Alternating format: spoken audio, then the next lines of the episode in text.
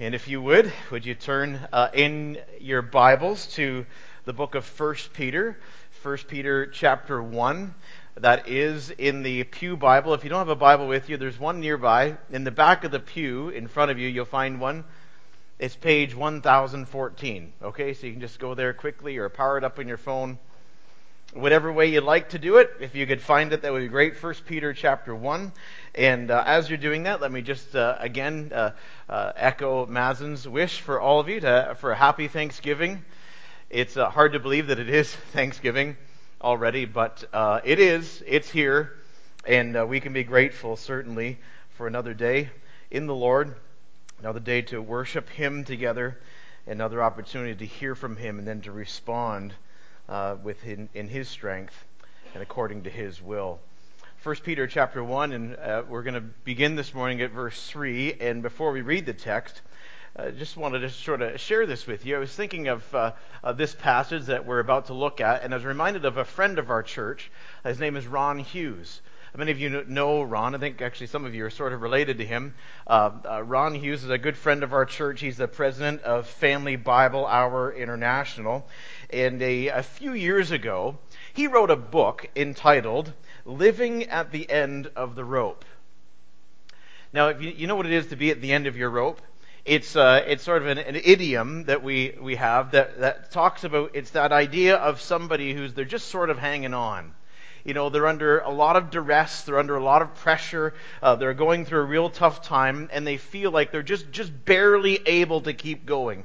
Like if, if my sanity is a rope, I'm hanging on to the very end of it. Okay, that's the idea of being at the end of your rope. Now, his, the title of his book is Living at the End of the Rope. And the subtitle is Going On When Things Aren't Getting Better. I think it's a, it's a real gift to the church, what he's done in this book, because he, he addresses a subject that we probably don't address enough. And that is how to live, how to handle it when things in life are not getting better. So, for example, some of the chapters that he, in his book, he, he writes about uh, uh, going on with deteriorating health, going on after divorce, going on after the death of a spouse, going on with a child with major health issues, going on after the death of a child. One chapter features one of our own, Dr. Edwin Ricks, and it's about going on in the face of old age. See, there's, there's things in life, there's challenges in life, some of which come and go, right? And we're glad when they go. But some of them don't go. Some of them are, are here to stay. In every case, uh, Ron writes about issues where there's no going back, there's no undoing what's been done, there's no real positive change in sight as far as that circumstance is uh, concerned. And some of you know what that's like, don't you? You know what it's like to be in a situation where uh, uh, things are, are not getting better and they're not going to. It's, it's going to stay difficult. It's always going to be uh, hard. Some of you, you have uh, health issues right now that are, are not going to get better, barring a miracle. There's some of you are saddled with desires that you don't want. You can't do anything about, it seems. There's some of you that are suffering pain that's just not going away. Things that are that that uh, together are discouraging and draining and crushing at times. So the question is, what, what do you do with that?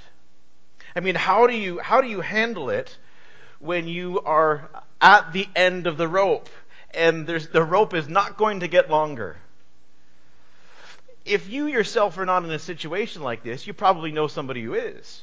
So it also raises another question. What do, you, what do you say to somebody who's in a situation like that? Cheer up? Look on the bright side? Well, that might work on occasion, but it's not going to get them through today.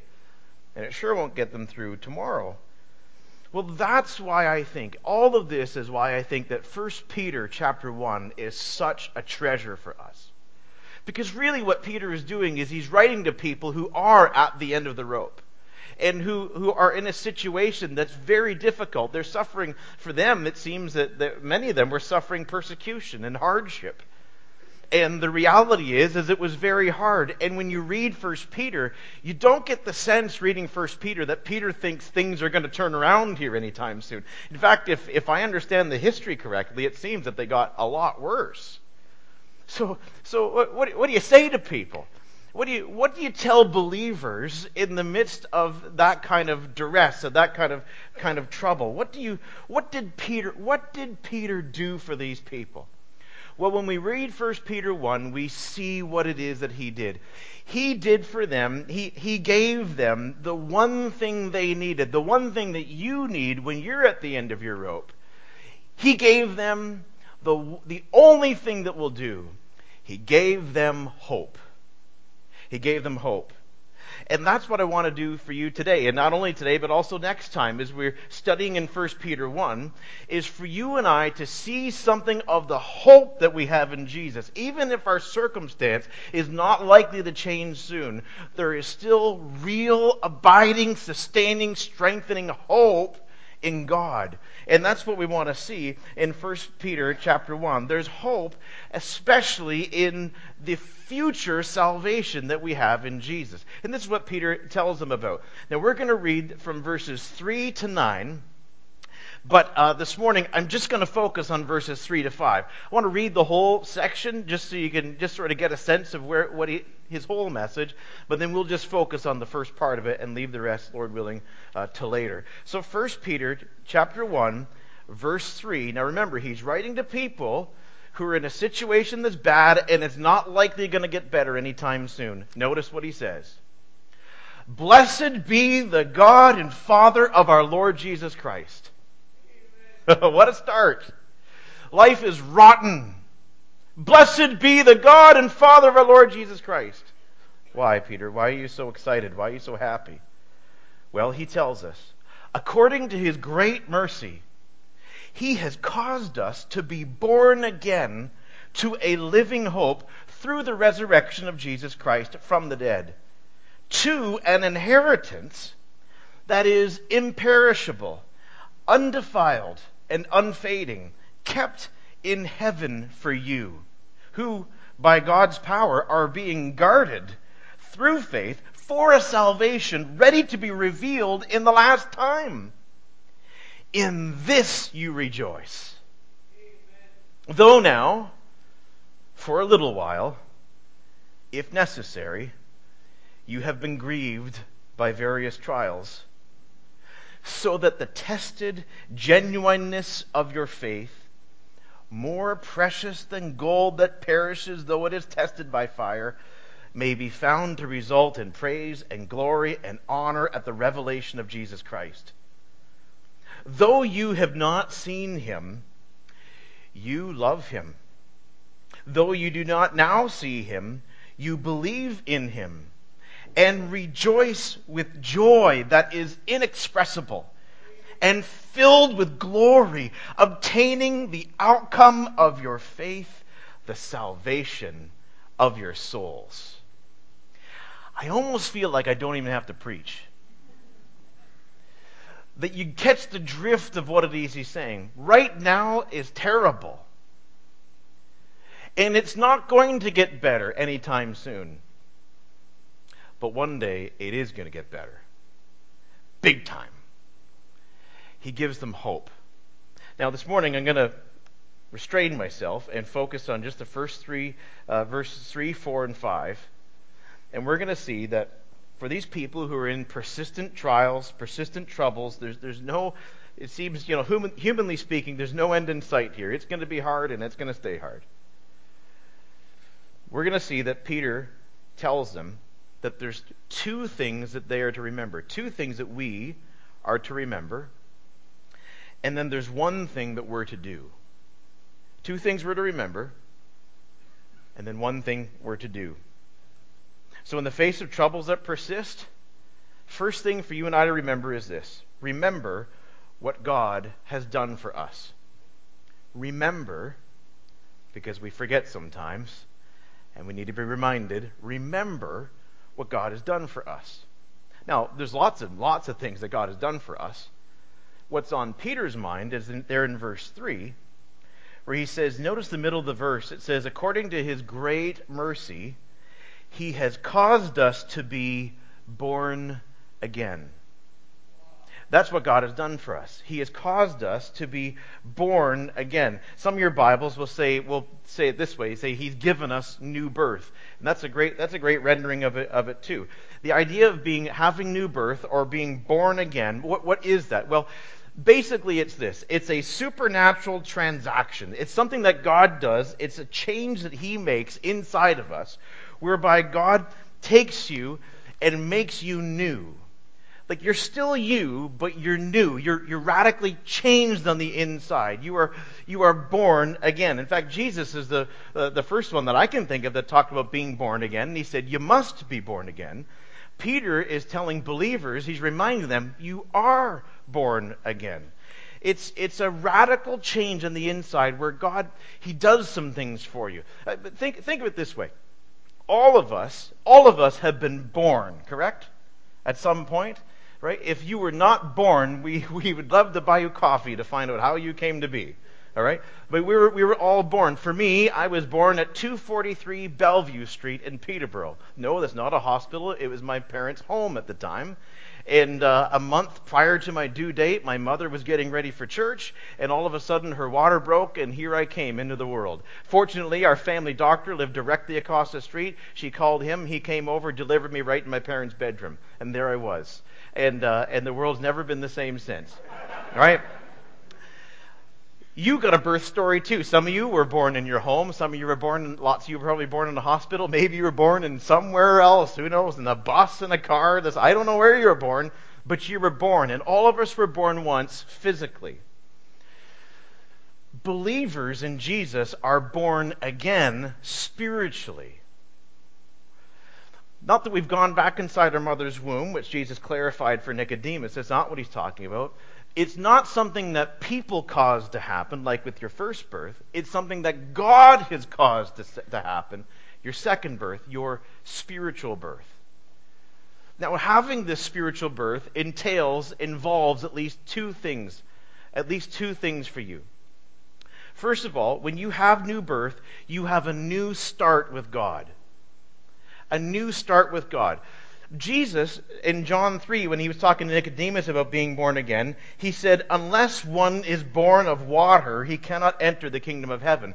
And that's a puzzling verse, but I think what Jesus means is this is that, is that just as water is used to purify, and we see that throughout the scripture, just as water is used to purify uh, uh, physically, there is a kind of water that you need to be purified with spiritually. It's through the death of Jesus and that when you are born again, you have, when that happens, you've got, there's a purification that's happened when you become a believer in Jesus Christ.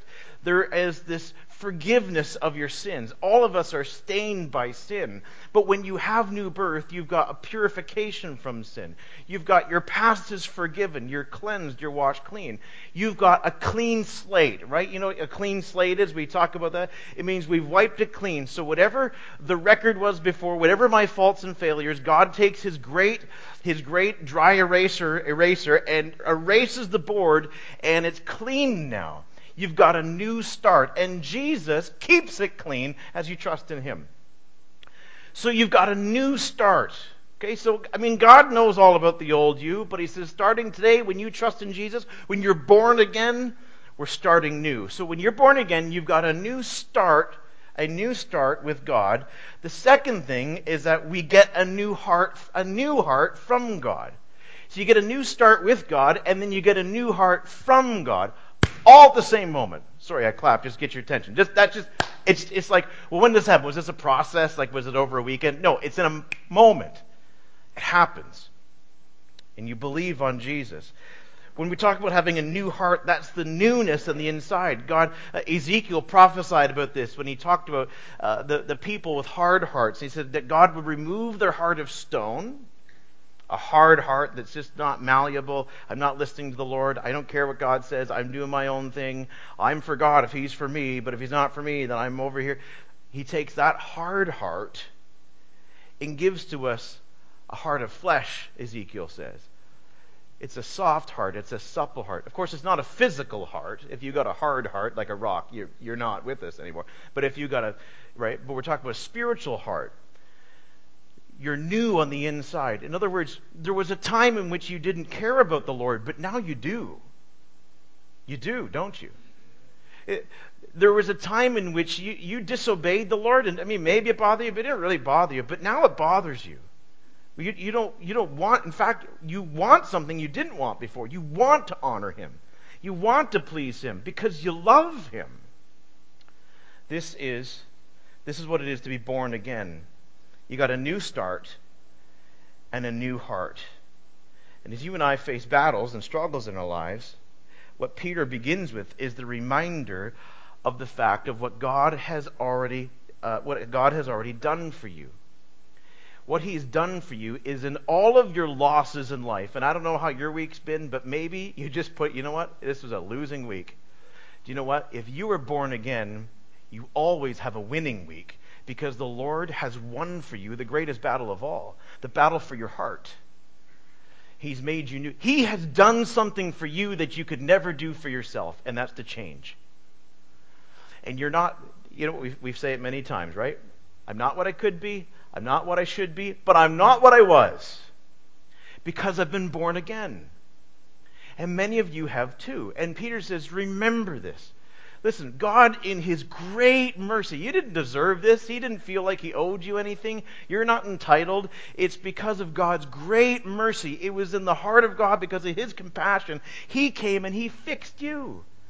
And He's still beautifying you and making you more and more like Jesus, but you've got a, a new start and you've got a, a new heart from God. Remember what it is He's done for you. He's given you the power to change, and He is changing you. He's changing you from the inside out. So that's the first thing. So remember that. Remember that you, you are born again. Now, notice what Peter says in verse 3. According to his great mercy, he has caused us to be born again to a living hope through the resurrection of Jesus Christ from the dead, to an inheritance that is imperishable, undefiled, and unfading, kept in heaven for you, who by God's power are being guarded through faith for a salvation ready to be revealed in the last time. So Peter starts by talking to us about what God has done for us. It's, it's, there's a reminder here. Remember what God has done for you. But there's also, secondly now, a reminder of what God has given to you. And that's the second thing. So not only do, should we remember what God has done for us, but also, secondly, remember what God has given us. What he's given to us. And, and Peter here tells us that there's three things that the Lord has given us. The first is he's given us living hope. See that in the verse there? Do you see it, verse 3? So according to his great mercy, he's caused us to be born again, so that's the new you, but it, I'm born again into something. When you're born the first time, you're born into the world and into your family, and for better or for worse, and you're born into, you know, into your culture. But when you're born spiritually, you're born into some, some glorious other things. And the first thing he says is you're born into a living hope. A living hope. Now, you, you might wonder, well, why is it living hope? Well, because one, you're born. You're born anew. So you're alive now to God. Before, the Bible says before, actually, you were dead to God. You maybe didn't realize that, but you, you were. Because you, you didn't love Him. You didn't treat Him like God. But now you do, a lot more than you ever did before. And, and you, you, so you're alive to Him. And also, you are raised with Jesus and have the promise of resurrection in the end. That's why He says in verse 3 According to his great mercy, he's caused to be born again to a living hope through the resurrection of Jesus Christ from the dead. See, you've got a living hope because even, Jesus says, even though you die, yet you shall live. Now, what is he talking about? Was he like he must have been super tired that day? Like, doesn't even make sense. The, even though you die, yet you shall live. What, like live on in our hearts? Like we'll make we'll, we'll just sort of have happy memories of you and keep you alive? Well, we can do that. But that's not what Peter's talking about, and that's not what Jesus is talking about. He's talking about the fact of your future resurrection. When they lower you into the ground or tuck you away on top of the mantelpiece or whatever it is they do with you in the end, that will be, as we say, your resting place. There's coming a day when you will be raised. and you will be given a new body that will never die again. And you will be with the Lord forever in heaven. You say, How is that possible? Because all things are possible with God. I don't know how he'll do it. He says he'll do it. Who would have thought that Jesus would have raised up from the dead? But he did it. And just as he was raised, you also will be raised. Now, you see why Peter calls it a living hope. Because you're alive now and you're going to be alive forever. Now, that's hope. I mean, you got a better story for me than that? That even though you die, yet you shall live? This is awesome. This is a, a living, a living hope. No wonder the Bible calls death for believers sleep.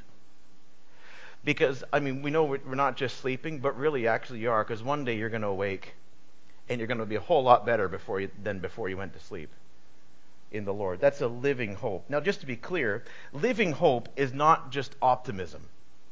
Okay? I love optimistic people. I need more of them in my life, right? Because they, they help me out of my pessimism. Um, but there's lots of optimistic people. You might be, if you're a gardener, you're probably an optimist. Because when you planted your garden back in the spring, you were optimistic that you'd have whatever it is you're hopefully eating right now, and or maybe you've already have eaten. Maybe you got a few tomatoes. Somebody was telling me this week they got they planted a tomato uh, a tomato plant tomato plant or is it bush? Plant. Sorry, I'm a gardener. Can you tell? Uh, a tomato plant, and they got one tomato on that, and somebody else ate it. Like, oh, that's too bad. But you know what? You planted that garden. You're, you're optimistic about the outcome. You didn't know for sure, for sure, what was going to happen because the blasted squirrels come along and dig it up and plant it who knows where, right? Or the or the frost comes when you weren't expecting it, or there's there's bugs that come and eat it, or maybe it's just bad seeds or something like that, or your husband ran over with a lawnmower. Whatever happened, right? You were optimistic, but you didn't know for sure. Living hope is knowing for sure. It's it's it's an it's an assured thing. It's a it's a certain thing. Living hope is not positive thinking. I mean, it is a positive thought, but it's not just positive thinking, trying to think positively. We should think positively more than we do. But living hope is more than just looking on the bright side, it's the reality of a bright side that is real and true and coming. A living hope is not just wishful thinking, right? I really hope this is the year the Leafs win the cup. I hope that. But if I'm honest, I really don't think they're ever going to win the cup in my lifetime. I don't know who just said that, but I'm not sure how I feel about you right now. It's okay. You'd be surprised, but I shouldn't have mentioned that. It started some tension in the room here. We got some hockey fans in the room. No, it's good. I love the love the competition. Uh, uh, we, there's a wishfulness that we often say we hope, right? I hope that my team will win. I hope. That's not living hope. Living hope is, is not a hope so hope, it's a know so hope. I know what's going to happen. Well, why should, how do I know what's happened? Because Christ has already risen. If he's already done it in history, he's showing you here's what's going to happen with you in the future. We are raised with Christ now to spiritual life, and we'll be raised with him in the end. It's based on what God has done and on the faithfulness of God and the ability of God uh, to, to do it. So he's given to us living hope. Loved ones, you've got this. You may not feel very hopeful today, but He has given you every reason to be optimistic for real because of Jesus. He's given to us a living hope. So, in the midst of our trial, in the midst of that problem that's not getting better, that may not go away anytime soon, I still have hope in the day when all things will be set right, and my wounds will be healed, and my losses will be restored, and I will be with the Lord and be joyful forever and ever, and no one and nothing can change that. That is hope. Do you have that hope? Do you need that hope? You can have it in Jesus when you trust in Him. We look away from yourself. Stop hoping in yourself and in your circumstances. It's not going to go much better. And hope in Jesus, the one who secures it. So that's what God has given us. He's given us a living hope. That's not all He's given. I mean, that's all He gave us. That would be awesome on its own. But Peter tells us another thing. He's given us not only a living hope, He's also given us an inheritance that is secure. Do you see that in verse 4? So we're born again. He tells us in verse 3 to a living hope, and now verse 4 also to an inheritance that is, notice, imperishable, undefiled, and unfading. Now, it just occurs to me that description there, imperishable, undefiled, and unfading, uh, describes nothing in this world that I can set my eyes on. Because everything somehow, some way wastes away. Perhaps you yourself or you know somebody who's received an inheritance, and the inheritance is not what it once was. It's gone, it's, it's lost. Maybe it was taken. You know, Jesus said in Matthew 6, He said this Do not lay up for yourselves treasures on earth. She's talking about stuff. And putting all your hopes and all, all of your joy in things that you accumulate and accomplish in this world. He says, Do not lay up for yourselves treasures on earth where moth and rust destroy. Think about it. This is Jesus. This the wonder, the wonder of the incarnation that God took on flesh. And here's Jesus. He knows what this world is like. He had some clothes that got wrecked by stuff, by moths eating it. Or perhaps for you it was ketchup spilling on it or something. I don't know.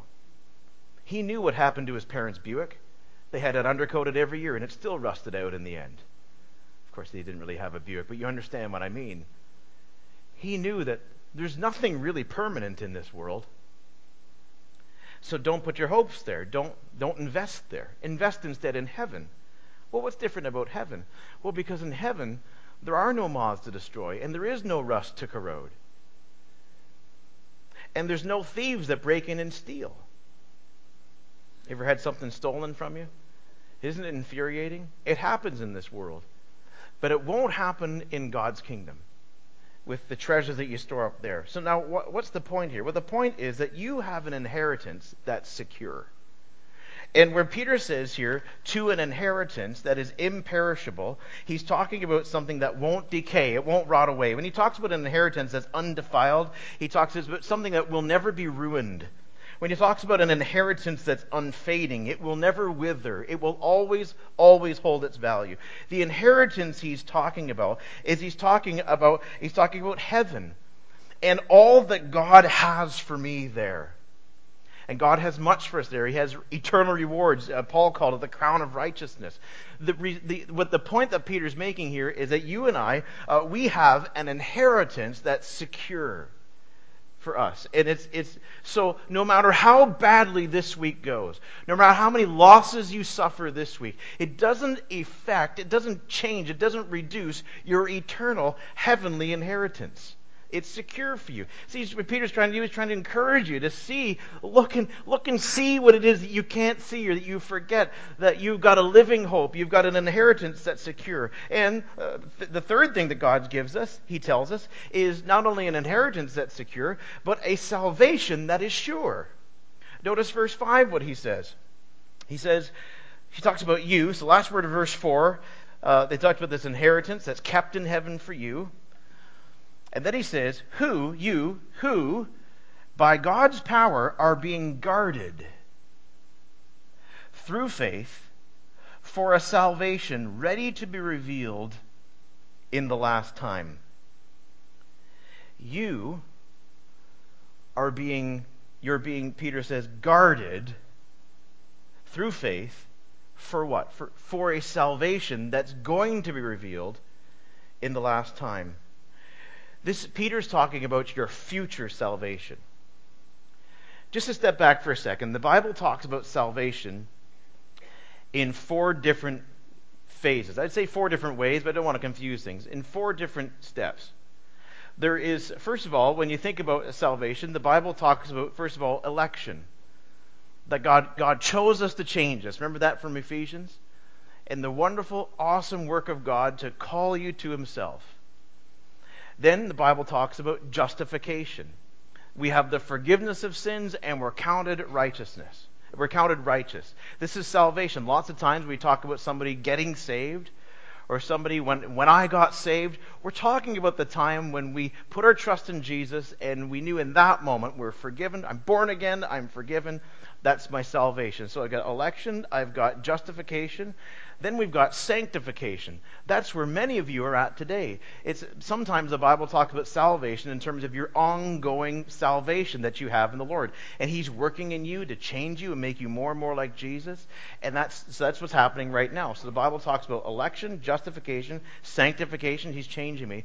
But then lots of times, I think more than we realize, lots of times the Bible talks about our salvation in terms of our future salvation. Theologians call it glorification. It's that time when you'll get that new body, fit for eternity, when you will be with the Lord Jesus in heaven forever. Your glorification, that's your future salvation.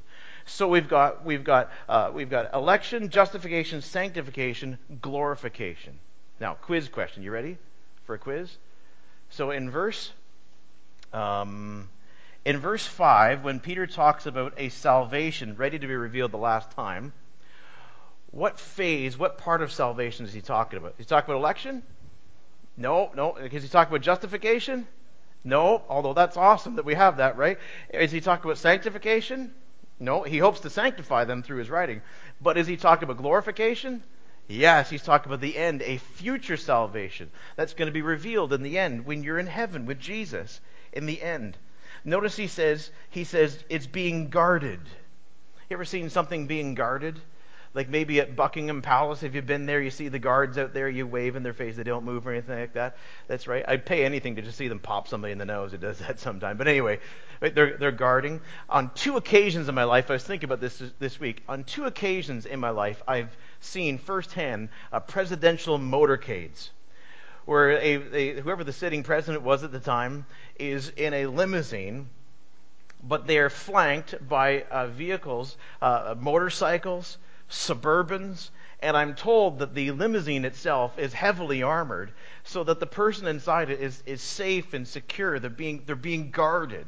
It's like if you're going to get to that person, you're going to have to go through a lot of guards. And, and that's that, the whole idea of, of being guarded and kept. That's the idea that Paul has here. You are being guarded. Only who's guarding you? Is it motorcycle cops?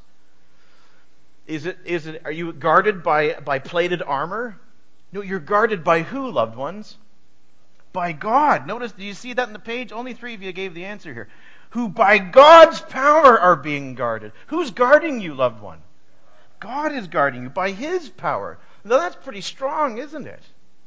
And what's he and this power? Eh, what's this power working on? Well, I think that Peter's indicating here it's working on our faith.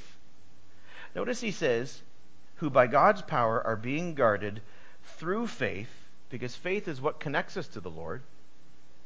It's the channel by which we receive the Lord. It's it's what it's what we it's the condition for our relationship with Him that we trust Him.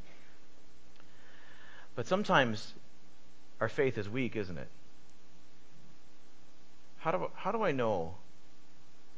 How do I know that tomorrow, when I wake up, I'll still be believing? How do I know about by this time next Sunday that I'll still be trusting the Lord? Well, there's a sense in which on my own I don't know that. Except for I have the confidence that my faith does not hinge merely on me and my own volition to trust, but on God's power to strengthen me. The only way I know that I'm going to wake up a Christian any day in my life is because God will keep me and He works in your life to embolden and strengthen your faith. In fact, next part of this passage, we'll see that more. That's, that's for the next message. But think of it this way. Uh, I think it was a couple summers ago. We did something as a family that we'd never really done. And that is, we went out on the lake and went fishing. I'm not a fisherman. I lived in the country for seven years, just never could get into fishing. There's just something about just sitting there. Just sitting there. Nothing ever happened. I don't ever catch anything. Just something about just sitting there that just seems to be next to just doing a puzzle, which I couldn't. If you want to torture me, make me do a puzzle. Okay? Some of you love puzzles. I'm not saying anything bad about it. It's just that's just not me. I just I just don't don't like doing that. Now I'll sit and watch hockey, right? Where some of you just like, well, there's a waste of your life. I, I know, I know. We've all got our we've all got our problems, right? We're all damaged goods. The dents are in just different places. That's just the reality. So here we are. Well, we'll give this thing a fishing whirl. We'll give it a try. Do you know something? There is actually something quite satisfying about zzz, throwing that thing out there and reeling it in and zzz, throwing. There is something. I'm like, oh, I can sort of see that. Well, then something happened that flummoxed the whole day, and that is one of my family members caught a fish. Well, now you got to deal with this, right? Hey, we got a fish and we got a picture. And now who's so who's going to get the fish unhooked because we're going to throw them back? And so who's going to get the fish unhooked? Well, that's Dad's job, right? Now, Dad, Dad don't fish. Okay, so I don't know. Everybody in my family believes I know what I'm doing because I'm Dad, but I, I don't know what I'm doing. Well, the fish. Now, those of you who are who are uh, fishing people, the hook, the fish had swallowed the hook. Oh, see, see, I didn't know. I didn't know that was bad. I didn't. And I tried. I was trying to help this poor fish, and uh, and we have a couple members of my family. Are they're they're big animal lovers. We're conservationists, and uh, there's real concern here about the health and well-being of this fish. And I was asked a question: What's going to happen? Is he going to be okay? And I made the stupidest mistake a father could ever make. I promised something I couldn't guarantee. I said, "Oh, he'll be all right. He'll be all right."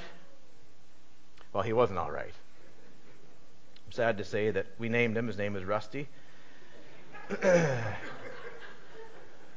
I'm very sorry to tell you that old Rusty did not make it. After the fact, one of my family members was quite upset about this. And he said this. He said, You know what the worst part is, Dad? I said, What, son? The worst part is that you said he'd be okay. So I came home with an F on my report card being a father. Well, the reality is there's lots of things that I want to be okay, that I wish would be okay, but I can't guarantee you're going to be okay. Because I am not powerful enough to make everything okay. Now, loved one, followers of Jesus, those who are trusting in Him today, aren't you glad that it doesn't ultimately depend on you? Because my guess is you've had a few F's in your life with your faith. And the Lord is the one who's faithful. The Lord is the one who strengthens. And so what do we do? Do we, does it mean we just sit back? No, the Bible does not picture a, a Christian being passive. The Bible pictures a Christian being fervent in faith. And so we lean on the Lord. We, we trust Him. Lord, keep me. Keep me close to you. Strengthen me, Lord. I need you. And that's why we need people praying for us, too. But, but the thing is, at the end of the day, it doesn't decisively depend on me. I trust God dependently, but He works decisively by His power to strengthen my faith so that I'll keep on believing. Now, I know that that's, we're out in the deep end, I understand, but I want you to understand what Peter's saying is that what the Lord has given to us, He's given to us a living hope. He's, he's given to us an inheritance that's secure, and He's given to us a salvation that is sure because it depends on Him and not finally on me. So, loved ones, we can rest in Him. We don't sit back and go on a vacation. Christians don't do that. Vacations are okay. A spiritual vacation, I mean. We, but we, we trust Him, but we trust Him. We trust Him. And that's the point. That's what Peter is saying here. Now remember, he's reminding us of what God has done for us and what God has given us. And he's given us much. And these are the things he wants us to remember. It comes out of why does he want us to remember it? Because it comes from his great mercy. He wants us to see the goodness of God. He wants us to see the mercy of God. He wants us to remember what we have from God, what he's done for us, what he's given for us. He's giving us hope. Hope not in our situation, hope not in ourselves, but hope in God and refreshing and renewing uh, our hope. So that's that's what he's done. This is what he is he's given. He's given us those three things: a living hope, an inheritance uh, that's secure, a salvation that is sure. Now, finally, I said there's two things that we're to remember, and there's one thing that we're to do. And the one thing we're to do, we've actually already seen it. It came at the beginning of the passage, but I skipped over it in order to come back to it. So, two things we remember what God has done for us He's given us new birth. He's, he's caused us to be born again. What God has given us living hope, an inheritance, and a salvation, a future salvation. Now, what are we to do? Well, it's there in verse 3. Look at verse 3, the beginning of the sentence. Notice what he says. Blessed be the God and Father of our Lord Jesus Christ. This whole section that we're reading in 1 Peter is a call to worship. It's a call to worship. Peter is calling on his readers to worship God, and then he tells them why they should worship God. Points to his great mercy, and because of his great mercy, what he's what he's done for us and what he's given to us. So we should we should worship him. So Peter is writing here a call to worship, and he's saying he's saying worship God, worship him. And here's why. Look what he's done for you. Look what he's given you. Look at his great mercy. When you see his great mercy to you, oh church, you ought to say, "Bless the Lord. Blessed be the God and Father of our Lord Jesus Christ." Oh, bless him. Oh, exalt in him. Oh, worship him. God, you are so good to me. That's what Peter's after here. And that's the response that he's looking for. You see, we're the, when we're in the midst of a situation that is hard, when we're in the midst of trials, even trials that there seems to be no end in sight, what we're to do is to re, we're to remember God, remember Him, and then to respond to God's goodness with worship. Respond to God's goodness with worship. Blessed be the God and Father of our Lord Jesus Christ the trouble with trials is that we're in, when we're in the middle of them, worship is often the last thing we feel like doing because we're hurting. And sometimes, if we're honest, we're angry. We find ourselves, I believe, sinfully blaming God for our situation, forgetting His goodness, and forgetting the hope that we have because of Jesus and in Jesus. The trouble with trials is we often just don't feel like worshiping when we're hurting. But what Peter shows us here is that there is worship to be given in the midst of the war. That there's, there's praise to be given in the midst of your pain. That there's honor to be bestowed on the Lord when you are hurting. We're to sing unto the Lord. I think singing is one of the best ways that we worship God. It's not the only way, but it's one of the best ways because we, we say things that are true, but when we sing, there's emotion with it, there's feeling with it, and it moves us, it ministers to us. In those seasons, loved ones, when we're troubled not only on the outside, but also troubled on the inside, with the turmoil and the concern and the worry and the grief and the longing. So often there's silence there and we close up. But what Peter is doing here is he's moving his readers, and with my heart today is to move you not away from the Lord, which in our flesh we tend to do, but to move toward the Lord, which is exactly what we need. Is to be near to him, to worship him. When we worship God in the hard places, when we worship God in the dark times, we're doing at least four important things. First of all, we're putting our focus where it needs to go. Right? When things are going bad for me, I don't know about you, but I just get wrapped up in the problem. And the problem becomes bigger and bigger. It turns into this big sumo wrestler in my life that's threatening to squish me. And sometimes I forget that my God is a lot bigger than the sumo. And when I worship Him, I'm, I'm doing what the Lord says to do be still and know that I am God, He told the psalmist. When I worship Him, I refocus on Him. I remember who He is, and I remember, I'm remembering what it is He's done for me, what it is He's given to me, and I'm reminded that whatever the reason is for my pain, it's not that He doesn't care, because He's demonstrated to me that He cares for me.